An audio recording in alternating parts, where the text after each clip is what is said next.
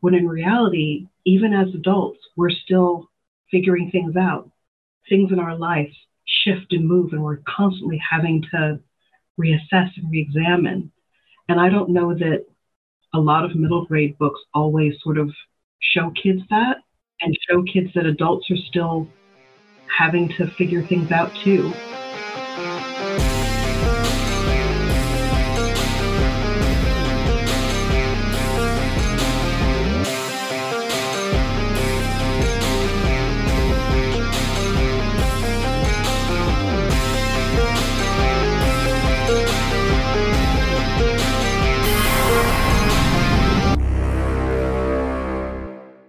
Welcome to the Skiffy and Fanty Show. Moving your magical schools to the deep south. I'm Shaun. I'm Jen. And today we're joined by Eden Royce, author of Root Magic, and today's focus, Conjure Island. Welcome to the show, Eden. Thank you so much for inviting me. It is great to be chatting with you both. Yay! Yay! Yay! So, before we get to questions, for Eden. Uh, we want to remind folks that there is a listener suggestion form. If you have questions or thoughts or want us to cover something or whatever, you can go to skiffyfanny.com slash listener suggestions with those thoughts. We usually take those and we will use them for listener mailbag shows. So put them in there. And if you read this book and you liked it, we also want to know that too, because that's fun. And then go put the reviews on the internet because Eden needs to sell books. Yes, please. and uh, everybody should buy your books, obviously, because they're brilliant and we love them around here. And I'm pretty sure that there's some kids that are going to love this book especially. So, to start us off, tell us uh, what Conjure Island is about. Conjure Island is about a young girl named Dell who is from up north, and her uh, father's in the military. He's deployed. She stays with her grandmother, who unfortunately takes ill, and she is sent down south to her great grandmother, who she's never met, who runs a school for conjure magic. And at first, Dell is disbelieving, and through a lot of investigation, adventure, mystery solving, she comes to realize her connections to her family history, to her Southern culture, and to magic and a greater community than she ever thought possible. Oh, I just made that up. That sounded really good. That did sound really good. really good. Yeah. I'll send you the transcript so you can keep that and use it again. so I, we, I want to start out just with Dell as a protagonist because she's a really wonderful character, very different than I think a lot of people are going to be used to in any type of middle grade because uh, not just like in the size of her family, but just like what she's grappling with. So, can you talk to us about her as a central character? Absolutely. Um, I'll intro it a little bit by saying that coming off of Root Magic, when I was speaking with my editor, um, we were having a discussion about what my second book would be. And his suggestion was we'd like it to be something very different from Root Magic, but still with similar vibes. He didn't use the word vibes, but I'm uh, paraphrasing. So I thought, well, the obvious thing to do to make it different is to, instead of doing a historical, make it contemporary. So that was the first thing I wanted to do. And I said the second thing that to make it very, very different is take a protagonist who isn't Southerner. So I was writing from two points of view that I'm not used to writing from. I'm not used to writing characters that are non Southern who lead uh, the story, but also I don't write a ton of modern stories. I usually will either write historical or I'll write something that could be sort of set at any time. Um, so it was a, a, learning experience for me um, from a lot of points of view. I haven't been in a classroom in a while, so I had to have a lot of editing with, okay, um, let's change this chalkboard um, to a whiteboard. or, or something like that. Right. So certain small things I had to have editing on. But one of the things I really wanted to keep in my middle grade, which um, is important to me in how I grew up, is I don't always want to get rid of adults in a middle grade narrative. I know that that's a route that some authors decide to take so that the kids can take center stage and do what needs to be done in, in the space of the manuscript, of, in the space of the story. But I feel like in a lot of cultures, specifically African American culture, it isn't something that I experienced as a kid. There was always an adult somewhere helping or at least being around. So I will have the kids able to learn and explore and go on adventures and discover things and figure things out for themselves, but they still have adults there in case, or they still have adults there to provide guidance. They still have adults there that sometimes they're the ones that help the adult. So I don't always completely extract them uh, from the story. But I also feel like one of the things that I gave Dell is a lot of personal responsibility at a very young age. And that is something that I think some kids have to struggle with uh, a bit of adultification. I had a short story published, I believe it was last year, and I didn't realize this at the time, but once it was published um, with Worlds of Possibility, one of the trigger warnings was adultification of a child uh, trigger warnings, content warnings. And I didn't realize, um, I didn't realize that. But it is something that a lot of kids have to deal with. They, their hyper maturity and hyper responsibility for a number of reasons. You have a father who is away a great deal. Dell's mother isn't in the picture. I don't want to necessarily say exactly why in the book because I think this is probably for the most part a spoiler free uh, interview about the book. And she lives with her grandmother, who relies on her to do some things from a physicality point of view in a lot of ways. So it's taking care and learning caretaking at a very, very early age and being hyper confident and hyper competent and being finally pulled out of a situation where your competency has guided you through a lot and put into a situation where you don't know everything. You don't understand how this particular part of the world works. You're now completely on the back foot going, well, how do I function? Because I'm used to having control of my environment. And for the first time, she's having to be a kid kid and she's having to be guided not just by adults, but by some of the other students. And it's really hard for her to go, I don't like this. I don't know anything. And having to start from the beginning again.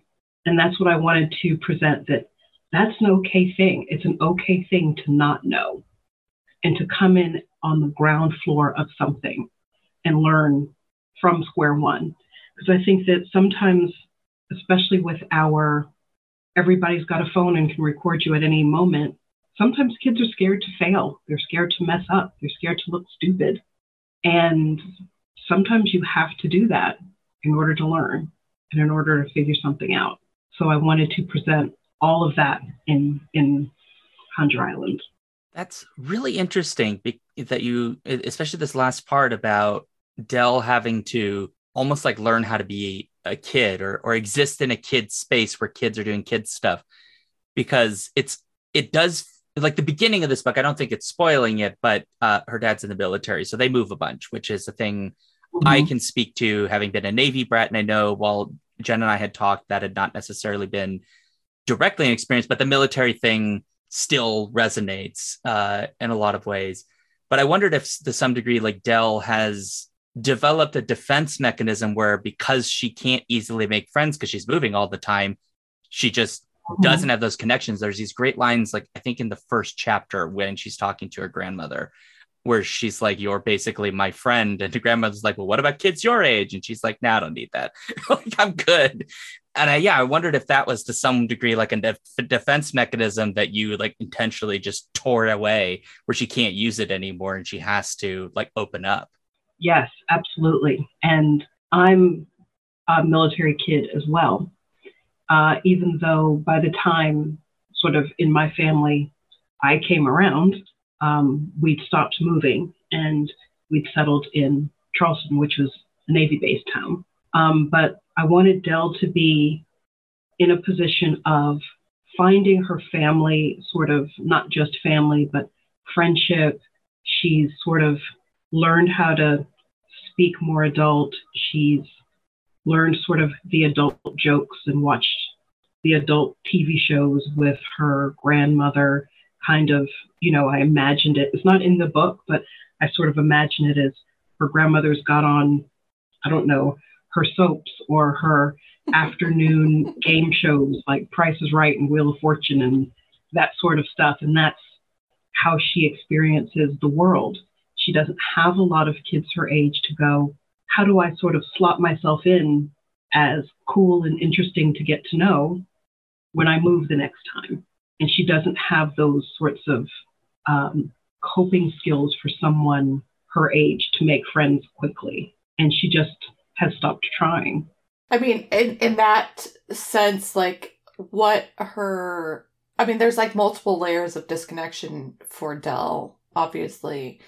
And I think one of the ways is even just in, in how the family functions as a military family and that they choose to live off base, which is like a mm-hmm. secondary mm-hmm. level of disconnection from a yep. a culture that she's ostensibly very directly a part of, which is military life, but she doesn't even get to associate with kids who are also a part of that, right? Like she's she's disconnected from she's like so many layers disconnected from uh not just family roots, but like uh like fr- the friend connections in the military and then further down the line. So she really just does have her grandmother and her father, but her father is obviously deployed a great deal of the time. So once you remove that, like, very direct, like,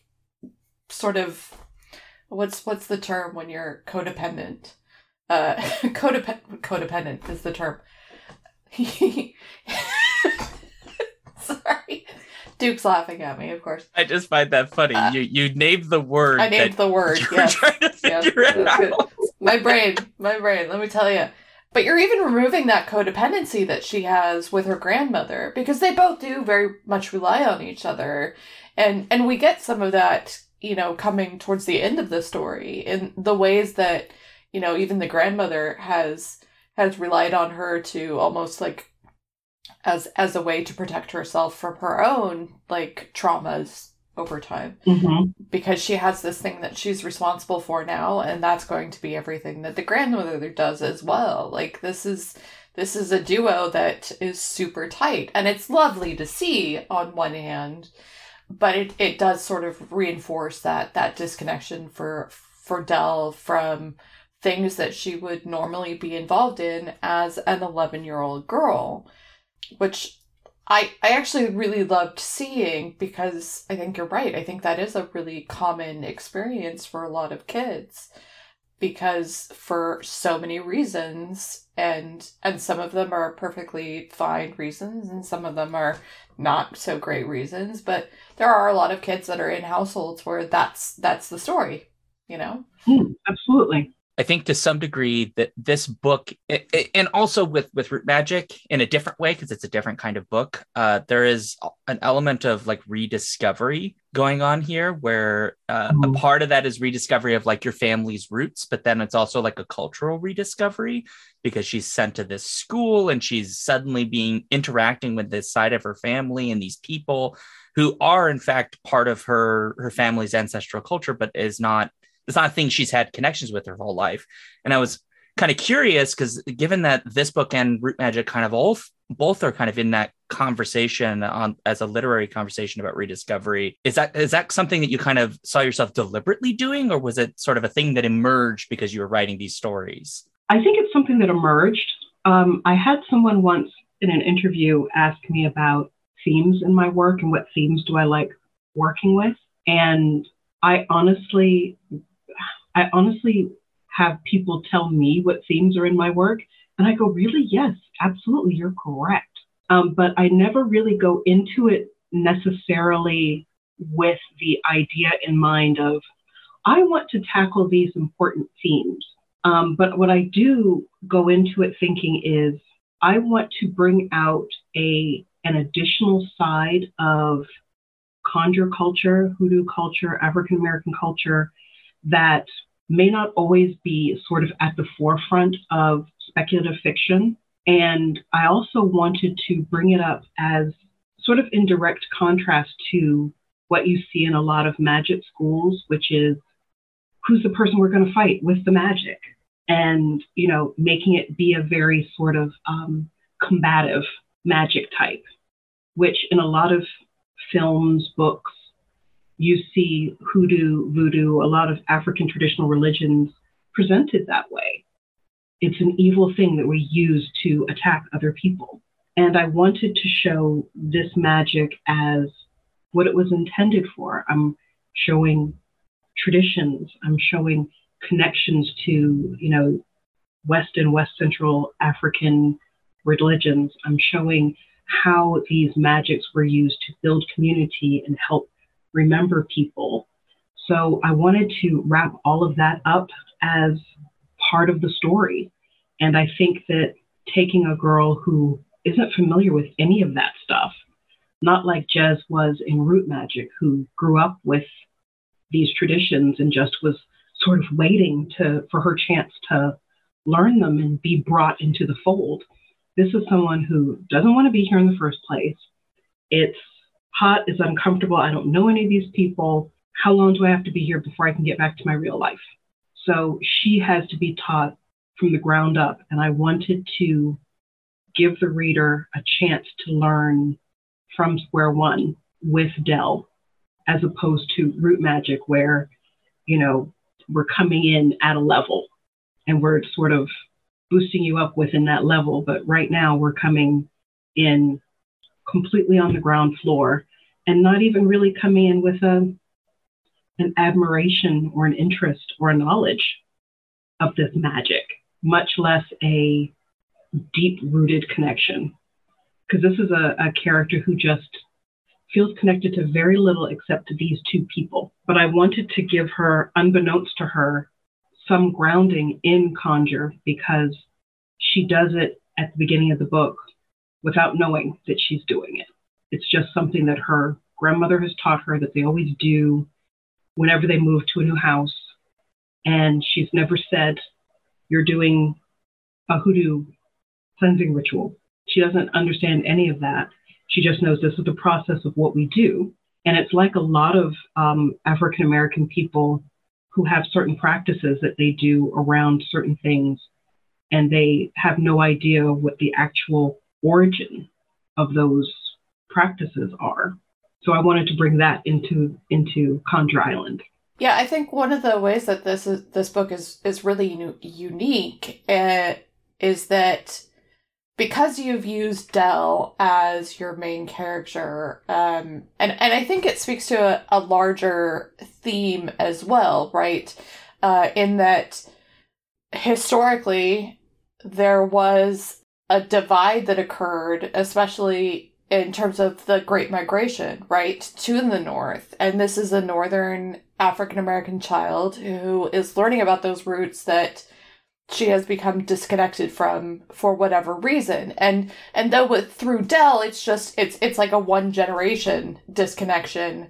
I think it it does tie to that larger tradition of um and that larger historical context of a divide that occurred when you know the african american like sort of american diasporic movement to other parts of the united states and what Conjure Island sort of does is that it teaches us a new cultural context to work from, right? Like we go into things like Western magical school traditions of, you know, a name that I will not speak, for instance, right? We go into that knowing everything that's there. We know about elves, we know about, you know, other things like magic books and and brooms, for instance, in a cer- certain context, right? But you're going no, no that's not the context of this book that's just just get rid of that we're we're throwing that one out uh, and we're going with a new context and i one of the things that i really loved as you mentioned is that the the central conflict here is not like our usual sort of central conflict about a big bad and i don't want to spoil anything but that's not necessarily what you're working with here there's there's not that thing Instead, like one of the main contexts here is obviously that or conflicts. One of the main conflicts here is is that that disconnection is occurring very specifically because of grief and what grief mm. does to break us from our roots and from each other. Yes. Yes. So can you kind of talk about that as at like the way that you flipped the sort of magical school tradition on its head, I think, with Conjure Island? Oh, absolutely. I think that as you were saying, grief is something that can pull people apart, pull families apart, because everyone processes grief differently depending on their personal experience with loss. And I think in a lot of situations, people don't always have the resources to seek the help that they need in order to process those feelings and deal with them in a healthy, open, expansive way to allow them to not always necessarily just move on, but live with that loss. So people who haven't had the benefit of being able to deal with grief in a way that helps them incorporate and live that loss have a tendency to create walls around a thing. And that's what Dell's grandmother has done in this book. She's created walls around a thing, and she's made the purpose of her life raising her granddaughter, not including her granddaughter in her own life, but I am going to live my life for you and through you in a lot of ways. And Dell doesn't really sort of understand this at the beginning. She just thinks, this is what I've always known, and this is the family that I was given.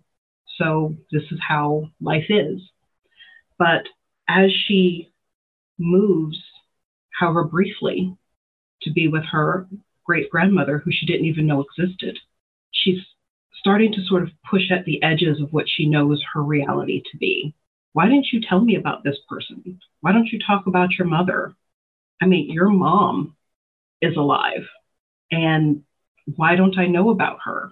And her grandmother is not in a position to help her with that. So she goes into this place that she doesn't really want to go into already with questions. And it's not until there's a lot of discovery and trial and error that she realizes that grief has separated some of the some of the most important people in her life from each other. And in addition to grief, there's also the factor of time. And the longer time goes on, the harder it is to come back and talk or discuss or bring up those hurts or those feelings in a positive sort of way. And it will take someone coming into the situation who's brand new to look at it from a different point of view. And a lot of times, you know, people go to therapy now, say, I don't know, this is not necessarily the best analogy, but the one I'm going to use. Go into, say, marriage counseling, because the two of those people can't communicate in a way that's healthy and productive. So they need someone else who doesn't know anything about what's transpired between the two of you except something's wrong, to be able to come in and say, well, why don't you just say this? Why didn't you just say that? Why don't you do these things and put these pieces in place and be able to find a way to heal together? So, in a lot of ways, Dell functions like that therapist in a way. In a way, she's still doing that sort of adultification ritual, but she's doing it in a space where she's now having to realize I am a kid. I can't just fix adult problems like I think I can. I'm coming into this as a newbie to everything, but I kind of see what's happening as I'm moving through this story. And I'm putting these pieces together and I want to fix it. I know I can't fix it, but I want to create an atmosphere in which the two people involved can fix it. And bringing in that magic in that context and um, looking at conjure magic from that point of view, it is really sort of a, a trickle down from those great migration times where people did leave the South for better jobs, better opportunities, just to get away from the memories and the thoughts and the grief of people that they've lost or things that had happened to people that they loved. But in doing that and removing themselves physically, there was also a removing yourself from certain knowledge, certain stories. And that's also what Dell comes to realize that she's also connected to. She is connected to something bigger. And you don't have to have a big biological family in order to have a community. This made me think a lot about there's this moment, I want to say it's about a quarter of the way through the book, where after she sort of learned uh, that her great grandmother's, you know, a person that exists, and uh, she's talking about conjure magic and i appreciated very much that you just like point blank in the book deal with the idea of like well why didn't you just use conjure magic to like save people uh, and it's like well because it's it's not that kind of magic. That's not it's not like fantasy. I mean it literally is a fantasy book but like i mean it's not it's not that kind of like fantasy magic. It's more complicated and its uses are more complicated. And I and I think a part of what made me think about is what you've been talking about about like this is a moment that I think the book could go in a different direction. I'm not saying this is the right direction. I'm saying it's a different one where it could just say like, oh, but magic could, and then we could have to deal with this really like ugly conversation about like why didn't you do this nice thing, uh, the morality of it, but rather to just sort of say no, that moral question isn't even part of this because it can't be a moral question because there isn't a solution and ultimately, I think that the book comes down on yes, there are these abilities and things you can do that are magical and beautiful, but human problems are still things that must be solved with human action. And I, yes. I think that's really beautiful to see in a book. And I was hoping you could talk a little bit about the that idea of human humans have to solve their own problems. You can't just you can't just band-aid it over with magic, as it were. I, I wanted to address that really up front in the book because I think that's in a magical book, you know, I think that's a legitimate question that readers would probably ask. Well, you're hyping up this magic. Why can't this magic fix these other issues that you've mentioned that have happened in the book? And I think with certain fantasy magics um, in a lot of books, there's this idea of everyone is, everyone understands, I should say, everyone understands that as long as you have the right combination of ingredients or say the right words or whatever, the magic will work and the magic will fix the thing. Instead of realizing that magic has such a human component and we are fallible creatures. You know, we aren't certainly perfect in how we function and move through the world. As flawed people, we have to understand that the world is a flawed place and we can only operate within those flaws. And I wanted to make sure that we understood that magic wasn't a cure all in this book. It's a way of coping, it's a way of making sure that you're able to deal with the things that happen in life as a result of just living and making sure that you're able to stay connected to those that care and those that need you. So I wanted to be really upfront about it's not going to fix everything or everyone because you want it to. We still have free will, we still have choice, we still have decisions that we have to make on a daily basis. And in Conjure Island and in life, we have to work on ourselves. And that's what the magic does. The magic, and I don't think this is too much of a spoiler, but there's a part in the book where Dell's looking at one of her teachers and she thinks, how can this person be a teacher? They certainly don't look like a teacher. They're a little, and she comes to understand that at the time she doesn't really have a good view of magic, a good opinion of magic. So, how is somebody that feels that way supposed to do something positive with these practices where you really don't have any confidence or any understanding or any appreciation for what it is or what it does?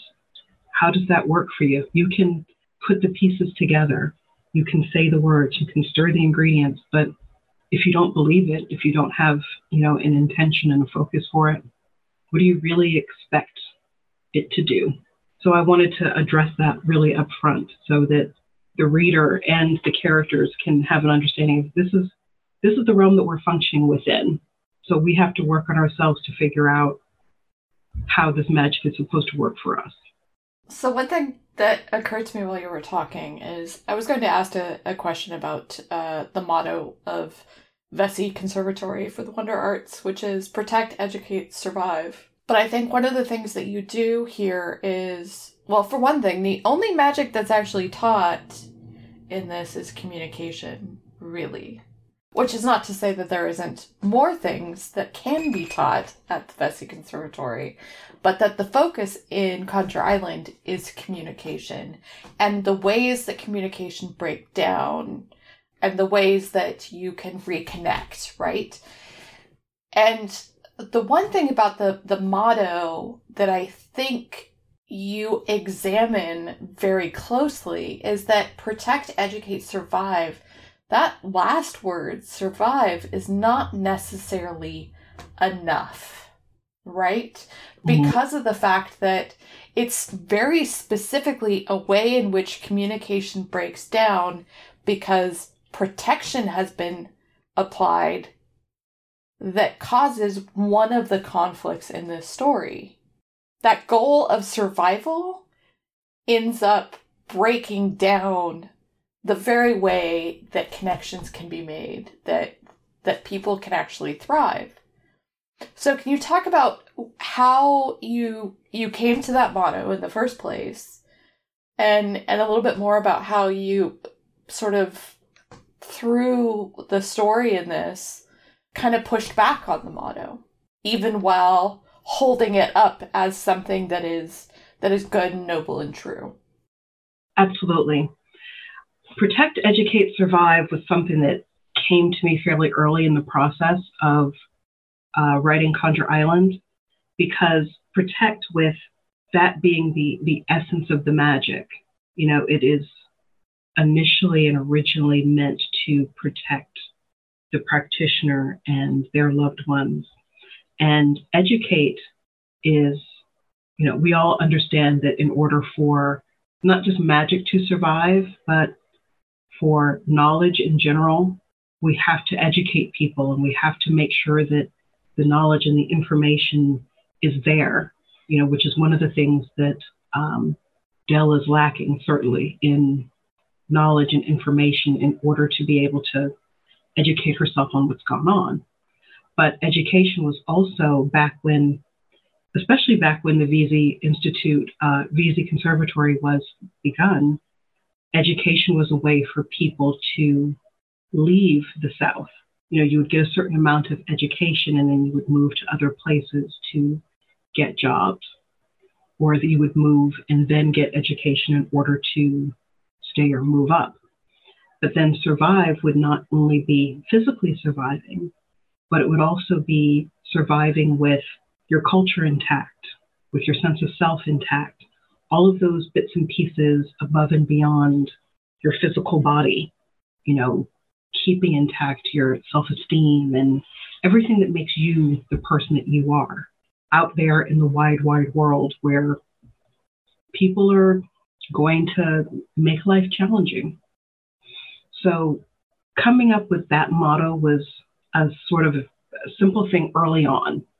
But as I started writing the book and getting further into the edit process, I went, the teachers in Conjure Island, Dell's great grandmother specifically, hold this motto up to a high standard. This is what they teach. This is what they talk about day one in the welcome speech. And this is part of your uh, instruction here and part of your life. When in reality, Dell's great grandmother struggles with that exact same motto. She's upholding it, she's saying it, it's above the door when you walk in.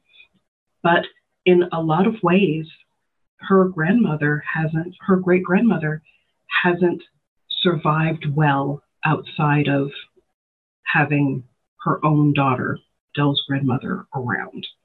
So it's something that I realized that the characters have to examine within themselves throughout the book because you are a teacher here at this school. You think, I uphold all of these traditions myself.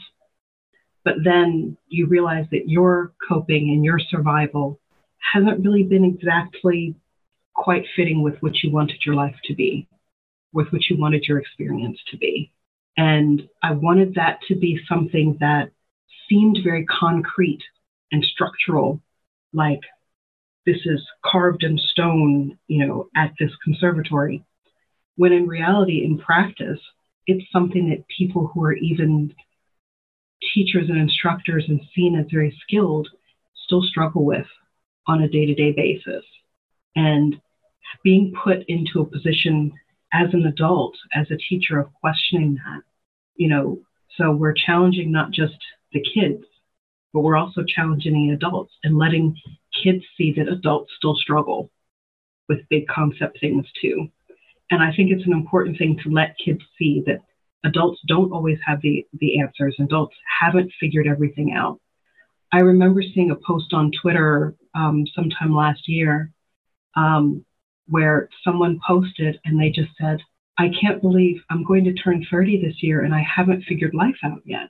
And there's this idea and this concept that at 30 years old you should have you should have it done. You should have it sorted out. You know exactly what fits into what slots in your life. And great everything is set up so that i can just hit play on the rest of my life and it's done. There we go. When in reality even as adults we're still figuring things out. Things in our life shift and move and we're constantly having to reassess and re-examine. And I don't know that a lot of middle grade books always sort of show kids that and show kids that adults are still having to figure things out too. And hopefully in the long in the long run get away from the idea that adults always know everything. They do in a lot of ways know about that specific kid in a way of being able to guide them and give them advice or tell them stories that will help them make decisions. But a lot of times it's okay to go, you know, I'm not sure. Let's figure it out. I'm going to talk about it. I'm going to think about it. Hey, I'm going to look some stuff up online and see if I can get some input from some experts. So having the confidence to say, I don't know to a kid and for a kid to go, oh, that's an okay thing for an adult not to know. So you're making me think of a whole bunch of really interesting thoughts, which uh, one of them that just happened because of the last thing you said, which I found really fascinating, which is this idea that the idea that like adults are supposed to have all the answers to some degree means that either adults are supposed to have them, but then we're supposed to pretend that we don't so that we can give kids agency in discovering answers to questions. So we go, oh, I don't know, let's Google it together. But really, you're supposed to know.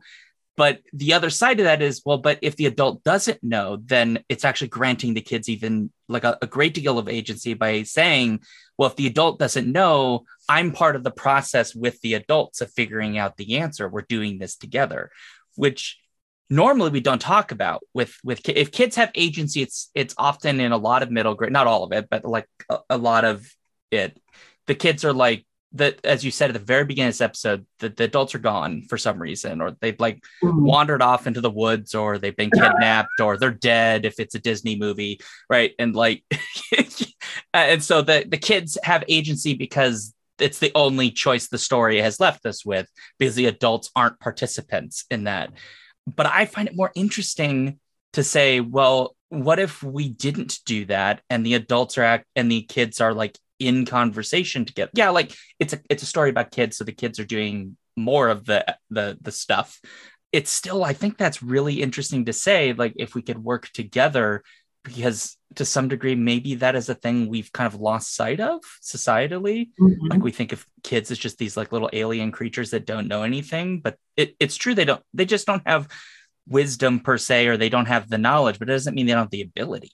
Absolutely, I think one of the things is not having the experience is one thing, but not having the ability is completely separate. It's like you come to uh, an internship, maybe. I won't say a new job necessarily, but you come to an internship. You have interest in the company or the business or you know the process, whatever it happens to be, but you don't have a lot of knowledge. So you have interest and eagerness and you have uh, a desire to know, learn. And a lot of times that's all you need for that type of relationship with, let's say, the, the crafts person. So the crafts person has the experience to say, these are the tools, these are the things we're going to make, you know, but what they need is a really interested, eager participant so having those two things come together, I think, is really um, the best analogy that I can show for Dell and her great grandmother in Conjure Island. You've got the person that has a lot of this knowledge, and you have someone that, however hesitantly at the beginning, has hopefully some ability, but has an interest. And it's just going to take time and patience to put those bits together. But when they do, even the crafts person can realize I didn't I didn't know that. That's something about this particular process that I wasn't aware of. And being able to learn from each other in that in the scope of the book. Yeah, I mean because in some ways Dell is being stymied by the adults, right? Like they're mm-hmm. they're they're very specifically saying, I don't know the answer to that question, or I'm not going to tell you the answer to that question. Mm-hmm. And that propels Dell to be like, well, then I'm going to learn it myself. I'm going to go Google it myself. And there is nothing that is going to stop me. And in Dell's case, very specifically, she's like, and nobody is going to help me do it. I'm going to do it myself. Yes.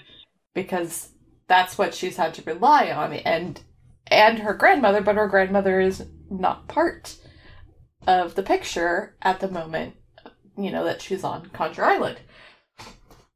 And I and I love how one of the things that she has to learn is that she doesn't have to do it herself and that there are other people that will help her in this process, very particularly Ava, who is a delightful character and I love her. Obviously, more, there are more characters that will help her in this process, but one of the things that she has to do is sort of remind the adults in the end, you know, that that all they had to do was like be part of the process to answer her questions. And like her grandmother, Nana Rose, you know, uh, believes that as long as she teaches her about her cultural traditions, that somehow that will answer Dell's very personal questions. Mm-hmm. And it's not. That's not all Dell needs uh, she doesn't just need the and and I apologize for pronouncing it incorrectly earlier. The Vesey sort of that protect, educate, survive. That's not all she needs on the broader scope. Mm-hmm. She needs those those personal questions answered. It's a really beautiful process that she goes through that that all of the characters, but very specifically her and her uh, great grandmother Nina Rose, uh, go to to realize that they they've both kind of been going at it wrong up until a point in time. You know, like Dell was trying to do everything herself because she didn't get the, the answer that she wanted right away. And I want to make that a very, very specific point is that if she'd just been patient, perhaps they would have like gotten these answers anyway. But she's she's a very determined child, so she's like, no, I'm gonna steamroll over everybody and I'm gonna I wanna learn this now which is such a particular tradition within magical schools, right? Like, there is no way you're holding that child back from learning something that she wants to learn, even if it might be a little bit safer to just be a little bit more patient. Yeah, you know, maybe. I will say that I love Ava um, as well. She, I, I wanted, I wanted there to be at least one other kid. There are several other kids in the book, but I wanted there to be at least one kid that was pretty much Dell's polar opposite, you know, who is not just sort of immersed in culture and from the South, but also who is extroverted and excited about magic, knowledgeable about the region that they're in, but also who is not a charge in, let me do everything for myself sort of person. And again, I'm trying so hard to not do spoilers, but there's a part where Dell gets into a bit of trouble and she's wondering how she's going to get herself out of it, but she's stuck in this situation, giving her time to sort of rethink her choices uh, as to why she's in this predicament and what's she going to do. And oh my gosh, am I going to die here? Spoiler, she does not when Ava shows up in her out in her you know special outfit and is just like, you know, you could have just listened to me, but you know, you you chose not to. And I wanted her to have this sort of conversation with her while she's in this predicament and Ava's standing there, not in the same predicament, going, Look, I can help you and we can do this thing together and figure out what's going on at this place. Or I can just sort of step away and let you be on your own to do everything on your own, like you want to do things. So, what's it going to be? And it's that sort of you can't just be friends and be close with me when you want something and then do things on your own when you've gotten the information from me. It's not right. It's not fair. So you're going to have to pick. And I like that she tells Dell at this time where she's like, if I get you out, you're going to just go charging off again and you're not going to listen to me. I'm going to stand here and tell you everything that I want to tell you while you're stuck. so at least I know that you're listening. And I just, I, I wanted to have a situation where Dell is forced to not be charging around the island doing, you know, the most as she usually does. And so she's in a position where she's like, ah, I've, you know, she doesn't uh, use this language, but, you know, she's been hoisted by her own petard. And she's in a situation, and Ava shows up and she's like, well, so here we are. What are we going to do going forward? I've done nothing but help you all this time or try to help you despite yourself. You're going to have to make a decision on that now. And I think that's something that a lot of us, even as adults, struggle with letting someone in, letting someone help, letting someone, if not shoulder the burden, let someone else's knowledge and experience keep you from making similar errors or making mistakes. And I wanted to give that to Dell, even though she doesn't pay any attention to it whatsoever until later in the book. Just running headlong into things. She's a very determined 11 year old. Yeah. I mean, you know? Okay, so I have to switch us up to frankly the the thing in this book that's more important to me than anything else. It's the it's a oh. very important two-part question. And I'll ask the first part first. And I just want you to know, Eden, this is incredibly 100% serious. There's absolutely no joke in this question whatsoever. What is your relationship to alligators and how many do you personally know? Sorry, com- completely serious question. Yes, very serious. Well, personally, my experience with alligators has been from a respectable distance. As I know things about alligators, I was surprised when I did do a little bit of research about alligators how many people thought alligators were very slow on land. And they said, oh, well, they're fast in the water, but they're really slow on land. And I thought, I don't know what alligators you've seen, but I have seen alligators move very, very quickly. And people underestimated uh, how strong they were. I've I've seen a fairly young alligator with one swipe of its tail knock an adult male over. You know, just legs out from under them, boom. I think that there's this idea that, oh well, if you just run quickly enough, you'll you'll escape it. And I wanted to create creatures and characters in this book that people may not always associate with South Carolina and South Carolina islands. So the alligators, yes, probably people would associate that, but there are several other creatures that are encountered that people may be surprised that appear uh, in South Carolina barrier islands. But I have seen many of them, all of them referenced in the book, certainly. But my personal relationship to alligators uh, is very respectful and uh, distant and um, personal relationships. I have not had a close personal relationship uh, in recent years. I do like that you bring up how strong they are because you're you're completely right that people underestimate them. There's sort of like two reactions to alligators: people that don't take them seriously, who are stupid, and then people who think they're like the most dangerous thing ever because they're just giant lizard monsters. Mm-hmm. Obviously, there's a there's a alligator in the book, which is why I brought this up. Old Lundy. It seemed to be you're having some fun, perhaps, or you were engaging with to some degree of almost like taking away some of the the myth of the South. In this case, a lot of South Carolina through your presentation of the landscape. Sort of, yeah, there's all these unusual things that people outside of this region probably find alien, but they're not really that alien. They kind of are just natural parts of this world, and you just have to get used to it.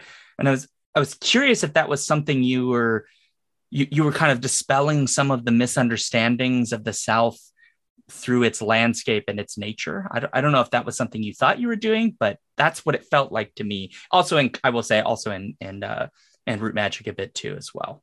I think that it's it's important for me to portray these parts of the world as accurately, but as at the same time, I do want to maintain that magicality that is a natural part of the region and a natural part of the fiction from that region as well. So in root magic, I do mention red wolves, I mention marsh rabbits, I mention a lot of the local animals that are indigenous to the area. And yes, that was a very conscious decision to do that because there is a prevailing idea from some literature and some film what the area of the country that I'm writing about looks like. I won't necessarily comment on the accuracy of any or all of those, but I did want to make a conscious decision to include landscapes and flora and fauna that I was used to seeing. So I did the same thing in Conjure Island with the landscape, with the animals, a slightly different take because we want to sort of have recognizable landscapes, but I also wanted to have some variety in how they were presented also. So yes, very conscious decision. If that's if that's answering your question. it, it does. Yeah. Yeah. Yeah. so this brings up kind of the point though, like you very specifically are coming from the Southern Gothic tradition. And in that tradition, the South is portrayed in a very specific sort of fashion, which is like uh, you picture the the rotting homes and you know the kudzu everywhere and sort of like it being taken over by the natural landscape and you know dark and and muggy and and all of those things. And this is not that. So can you talk about like how the ways in which you decided to just kind of like move away from the southern gothic with conjure island? I will say with root magic i definitely anybody asks me what genre and i say it's a southern gothic um, it's set on Wadmalaw Island. It's still very much in that Southern Gothic tradition. With Conjure Island, it's a fantasy, but I do personally consider it to be a Southern Gothic fantasy because when I think of the Gothic, the Southern Gothic specifically, it's decay, yes, but it's also oppressive atmospheres.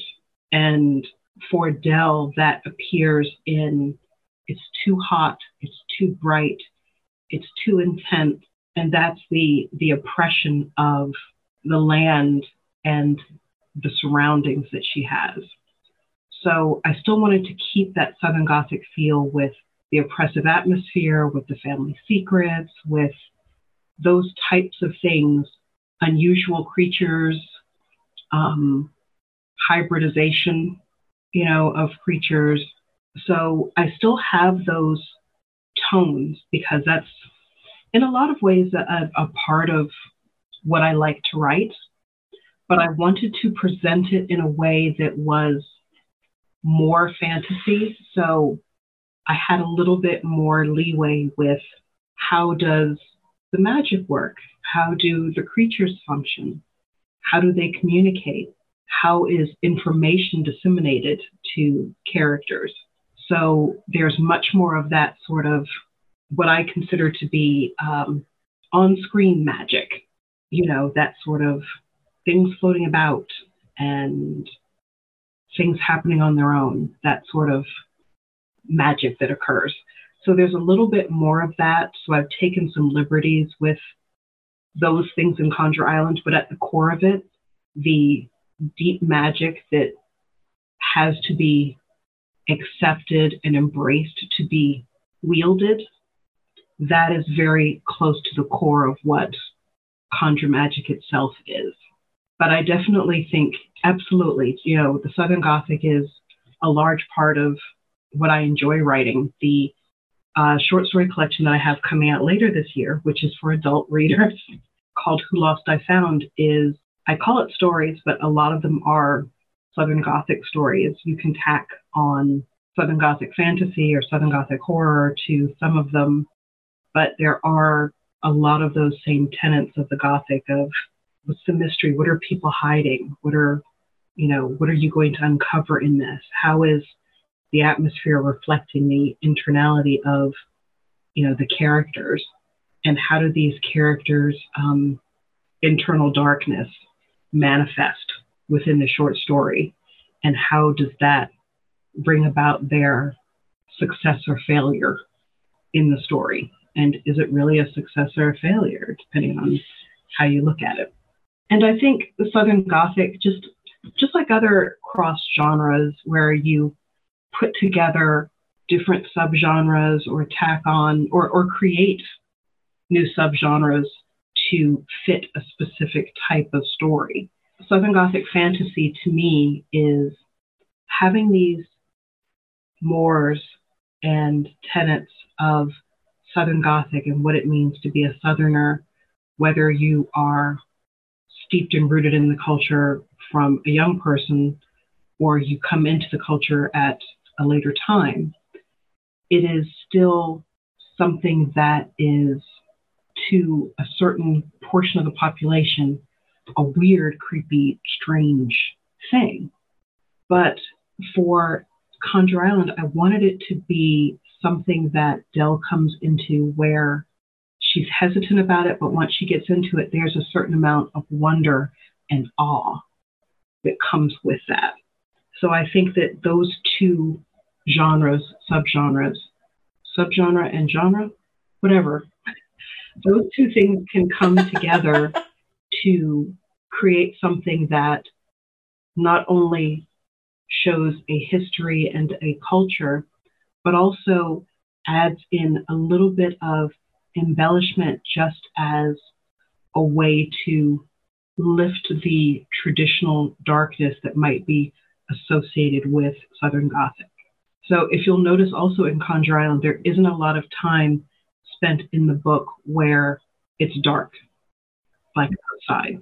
Most things happen during the daytime. You know, there's very little, it's dark outside, you know, a reflection of anyone's feeling about magic or about themselves or anything.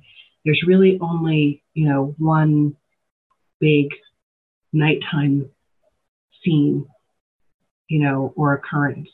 And even one of those is lit in a specific way.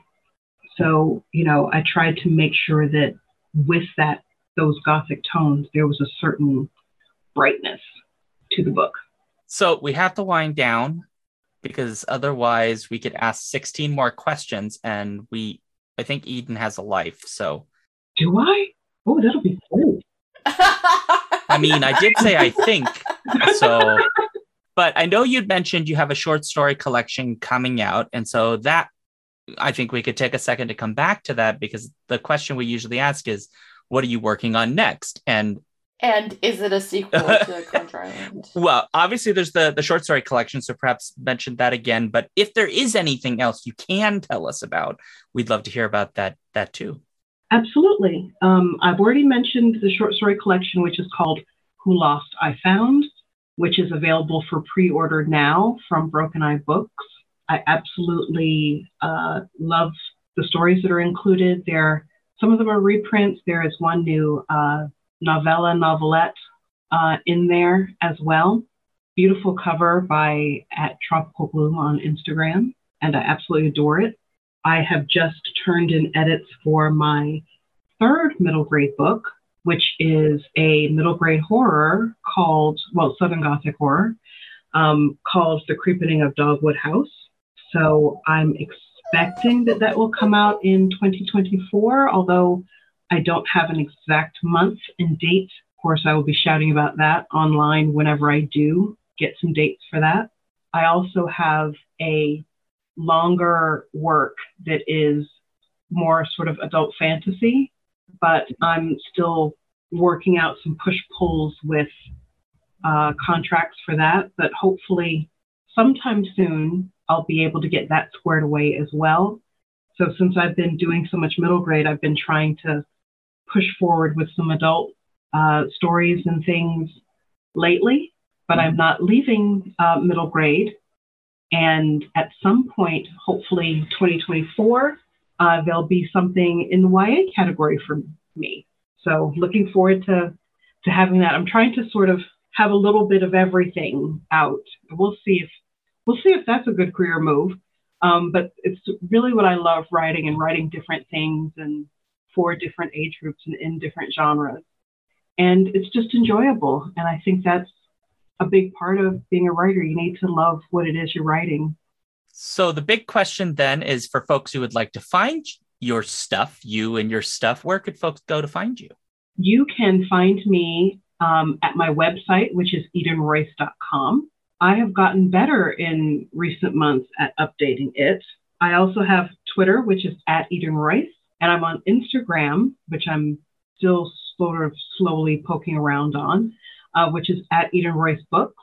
Uh, also, in my bios, you can usually find my link tree, which has links to interviews and appearances and sometimes reviews and just sort of all those things that I shout about on various social medias that I want to have in one place if I can. That's fantastic. Well, I know this is really tough for you to be here again, uh, but thank you so much for for coming back and talking to us dorks. it is always a pleasure to chat with both of you, whether it's about books or films or what should be in books and what should be in films. So I'm always happy to spend time with you both. That's awesome. Thank you. Well, for folks at home, uh, again, we have uh, listener suggestion forms. If you have any thoughts, skiffyandfanty.com slash listener suggestions. You can find us on most social media sites at Skiffy and Fanty, but we have a link tree slash Skiffy and Fanty if you want to go to that to find where we're at, or just go to our website, skiffyandfanty.com, and the places where we're most active are right there up on the top right. If you like what this show does, please join our newsletter at skiffyandfanty.com slash newsletter and go to our Patreon, patreon.com slash Skiffy and Fanty, and give us reviews on iTunes because I, I have nothing to do with my life. And so I just sit and stare at the iTunes reviews until one pops up. And I've been staring for over a year and a half. So help me. I'm just kidding. I don't stare at my iTunes That's... reviews. That's Eden sitting here going, that would be like staring at your Goodreads reviews. And that's not a good idea, Shaun. Don't do it. Don't do it. don't do it. For me, I'm at seanduke.net. Uh, I do go on the, the Twitch place uh, Tuesdays and Thursdays at 7 p.m. Central at Alphabet Streams. I also have a Patreon, but you can just go to my link tree slash Shaun Duke and you'll find all of my stuff and I'm on socials and stuff. And Jen, what about you? Where can people find you? Uh, obviously, you can find me at loopdeloo.com and at loopdeloo on literally every social site that exists that only has one word as your social media tag. Perfect. So I have to make it awkward. Obviously. Jen, I just want you to know that uh, I have sent you a special gift in the mail. It is oh. a 12 foot alligator named Sparky. he has his own juggling set, and your job will be to train him to juggle. Thankfully, my husband knows how to juggle, so I'm on awesome. it. And on that note, awkward ending and scene.